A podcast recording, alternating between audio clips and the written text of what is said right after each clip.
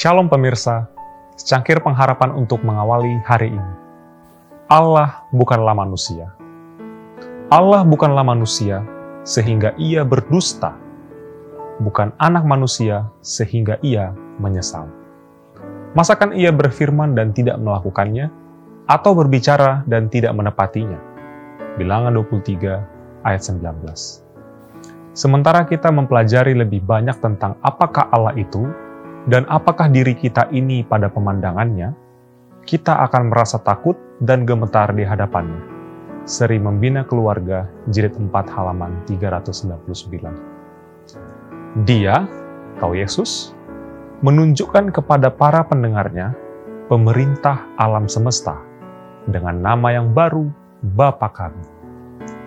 Dia ingin supaya mereka memahami betapa lemah lembutnya hati Allah yang merindukan mereka.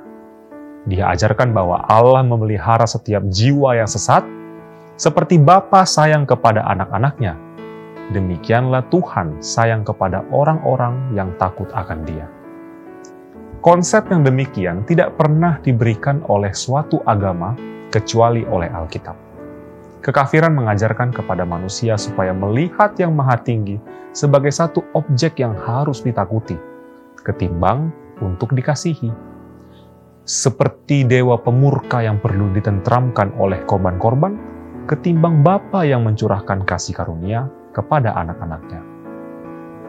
Malah orang Israel telah menjadi sangat buta terhadap ajaran berharga dari para nabi mengenai Allah, sehingga penyataan kasih kebapaannya menjadi suatu pelajaran asli, suatu pemberian baru kepada dunia.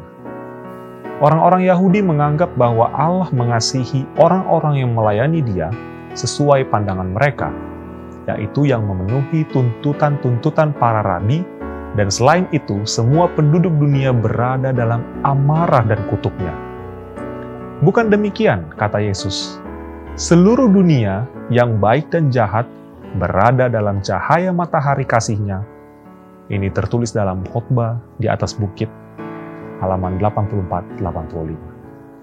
Allah tidak memperlakukan kita sama seperti manusia fana memperlakukan sesamanya. Pikirannya adalah pikiran kemurahan, kasih, dan kasih penuh belas kasihan. Kebahagiaan sejati, halaman enam puluh satu. Demikianlah renungan kita hari ini. Selalu mulai harimu dengan secangkir pengharapan.